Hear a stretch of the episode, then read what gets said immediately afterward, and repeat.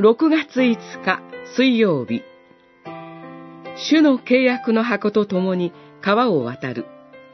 吉明三章。契約の箱を担ぎ民の先に立って川を渡れと命じると彼らは契約の箱を担ぎ民の先に立って進んだ。三章六節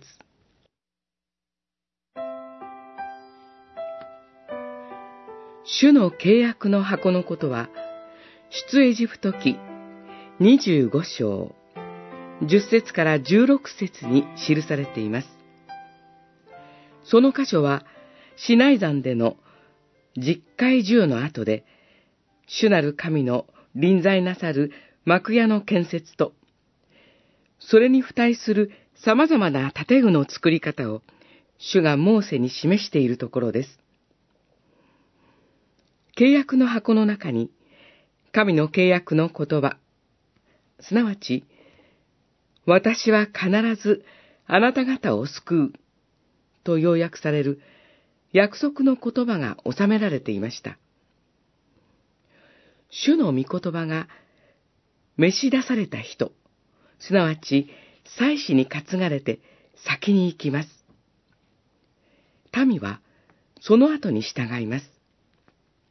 春の借り入れの時期であったヨルダン川は、渡るのに危険を覚えるほどに満ちていました。しかし、主の御言葉が先に立ち、それに仕える人が召し出され、その後に人々が従うという、神の民の隊列は守られました。その姿は今日に至るまで残っています。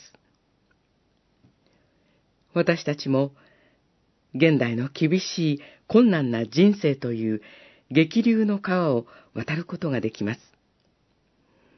なぜなら、御言葉と共に働かれる精霊が行く道を守ってくださるからです。私たちも、主なる神の契約の御言葉を聞き、信じて進むならば、必ず約束の国へと導かれていきます。